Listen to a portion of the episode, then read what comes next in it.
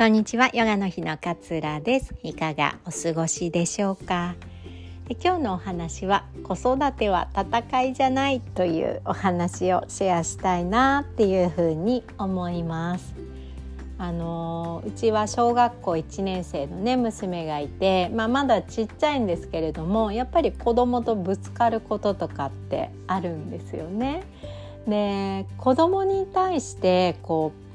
なんだ憤りを感じたりとかこううまくいかないイライラを感じたりとかってする時ってどんな時かっていうとやっぱり子供はこうであるべきなんだとかっていう思いと母親はこうあるべきなんだっていう思いがあってその思いが、えー、叶えられないことにこうすごくその現実に戦おうとする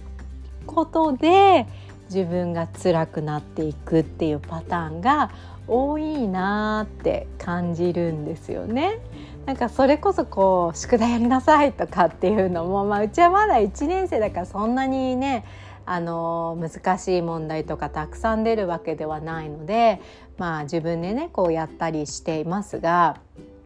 なんかこう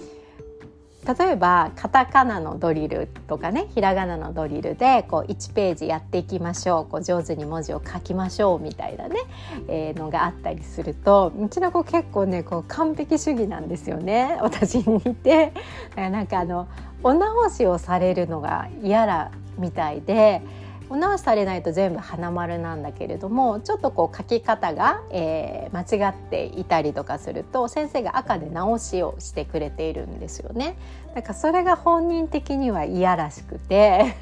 お直しをされたくないっていうのがあってなんかねすごいあこれもうまく書けないこれもうまく書けないって言って何度も消してこうやり直すんですよ。でなんかそれ自体ね客観的に例えばそれが自分の子供じゃなかったとしたら熱心ですごいなって思うと思うんですけど自分の子供っていうフィルターがかかるとねなんかもう時間内にやってほしいしそうなもこれもうまく書けないなんて言ってイライラすることがね宿題をやることじゃないしなんでって思ってしまうんですよ。でこれにも何でしょう子供子供はこうあるべきっていう自分の中であってこう宿題はねこう黙ってちゃんとやるべきみたいな思いがあるわけなんですよ。だからこそそれにかなわない現実何度もやり直したり何度もできないっていうこととか完璧を目指そうとすることとかすごく時間がかかることとかっていうそのそぐわないことに対してこう戦おうとするんですよね。なんでそんなにイライラしてやるんだろうとかなんでそんなに花丸を欲しがるんだろうとかそんなに書き直さなくったって上手にできてるって言ってるのにとかって言ってその現実を受け入れられないから戦ってむしゃくしゃするみたいなことが多いんですよね。でもこれもね本当にマインドフルに考えてみるともう客観的に客観的にバックしてバックしてバックしてその現象を眺めるように見ていると頑張ってるなーなんですよ。たった1ページの宿題を本人なりに完璧にやろうと思って頑張ってるなーなんですよ。でも距離が近い分ね親子って距離が近い分そんなにもう何度も消さなくていいよもう時間もかかってるしなんか自分もイライラしてるしみたいな もうちゃっちゃとやりなさいっていう風にこう距離が近い分感情がかなり乗っかってってしまうんですよね。そうでもこれも結局自分のこうあるべきだっていうところから離れているその自分の子供の現実に戦おうとして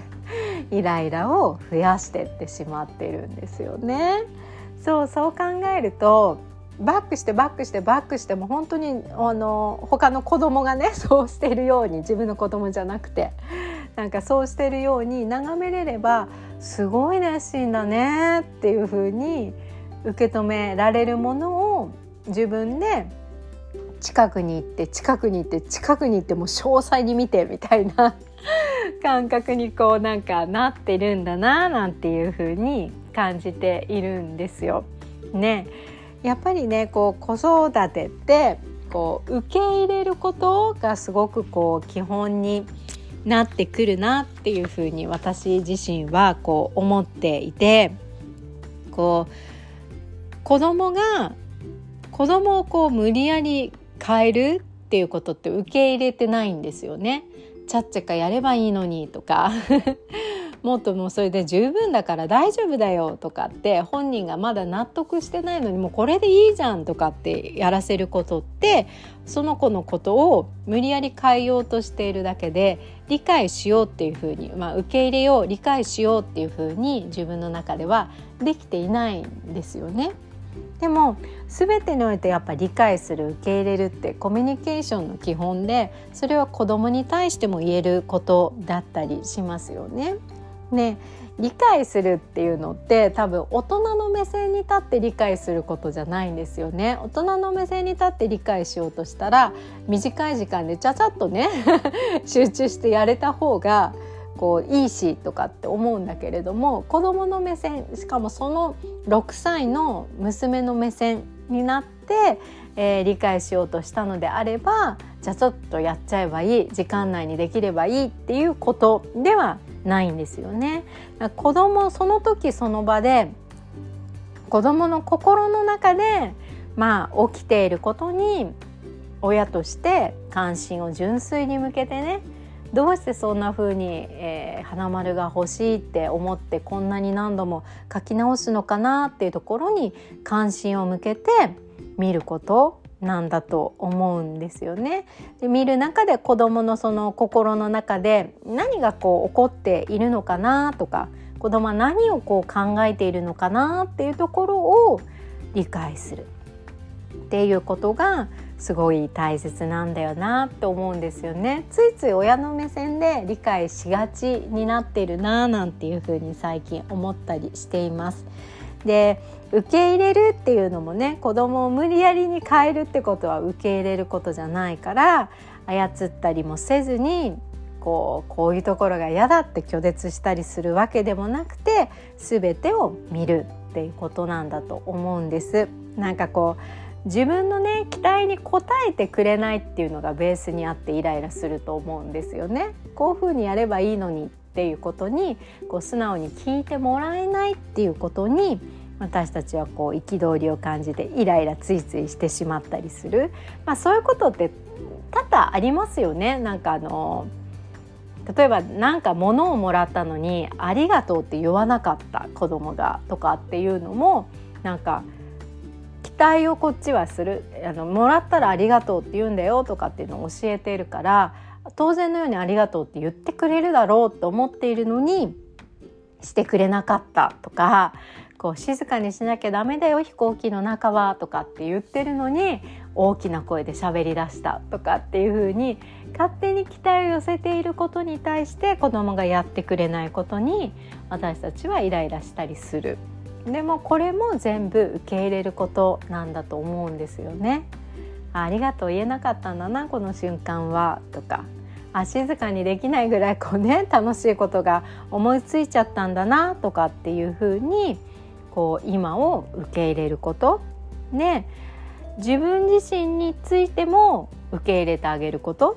その例えばそれを見てイライラしてしまったなとかっていうことに対しても自分のことを受け入れること。だしあなんか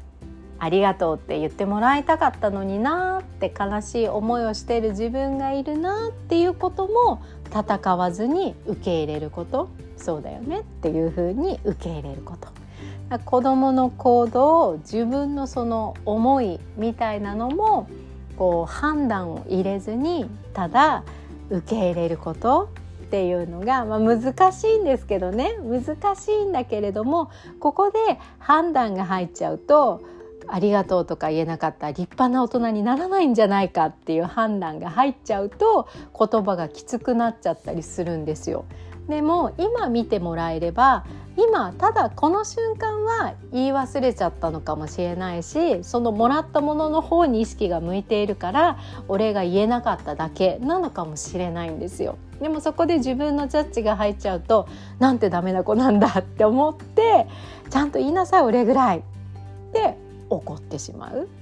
でこれは自分が期待をしているからなんですよね子供に対して。でも子供のその今を見てみると子供は純粋に嬉しいから忘れちゃっているだけなったりします。だからこそ一つ一つにまずは判断をせずに受け入れていくことがすごい大切なんだななんていうふうに思っております。でもこれ口で言うほど実践って結構難しかったりしますよねなんで是非ねこの辺の分かる分かるみたいなことを一緒にこう深めていきたいななんていうふうに思ってまして今回、えっと、10月の20日にマインドフルネスを子育てに生かすっていうね45分の無料講座を開催することになりました。あのー、実際のこういうふうに声がけするといいよっていうところとかまあ私も修行の身なんでね。私もそういうふうに言いながらそれを実践していくっていう感覚なんですけれども心が落ち着く呼吸法みたいなところとかもね一緒にこう進めていきたいなというふうに思っています。今回ね初めてお昼の時間に設定しましたのでなんかこ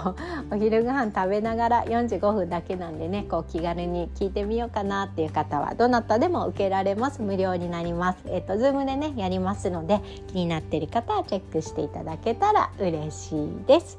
では今日も聞いてくださり本当にありがとうございます。今日もあなたらしい穏やかな一日をどうぞお過ごしください。さようなら。